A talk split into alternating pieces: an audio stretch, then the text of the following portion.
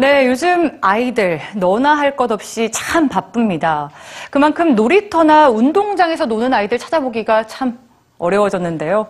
5분 더 공부하는 것과 5분 더 뛰어노는 것. 어떤 것이 아이들 두뇌 발달에 더 도움이 될까요? 오늘 뉴스에선 활발한 신체 활동이 학업 능력을 높여준다는 해외 연구 결과를 소개해드립니다.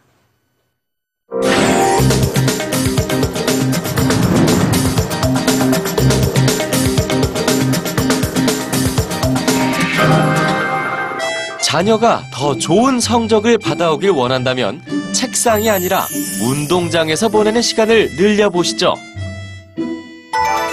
영국의 11세 청소년 5천 명을 대상으로 한 연구에 따르면 남학생은 운동 시간이 17분 늘어날 때마다 또 여학생은 운동 시간이 12분 늘어날 때마다 성적도 함께 올랐습니다. 1시간 이상 규칙적인 운동을 시킨 결과는 더 놀라웠죠.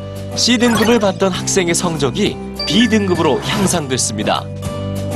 게다가 이 실험에 참가한 11세 학생들의 학습 능력은 13세와 16세 수준과 맞먹을 정도로 높아졌습니다.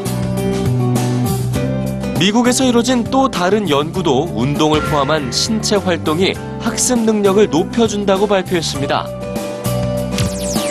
만 7세에서 9세의 아동 221명에게 방과 후 1시간씩 또래 아이들과 신체 놀이와 운동을 하게 했습니다. 그리고 9개월 후에 운동을 하지 않았던 아이들과 집중력과 인지 능력을 비교해 봤죠. 그 결과 매일 규칙적으로 1시간씩 몸을 움직인 아이들의 인지 능력 점수가 2배 이상이나 높았습니다. 아니 운동이 어떻게 학습 능력과 인지 능력을 이렇게까지 높여주는 걸까요?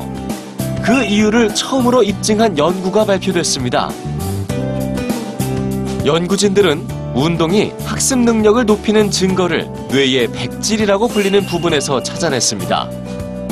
우리의 뇌는 생각하는 기능을 담당하는 회백질과 회백질과 회백질 사이를 연결하는 신경 섬유인 백질로 이루어져 있죠.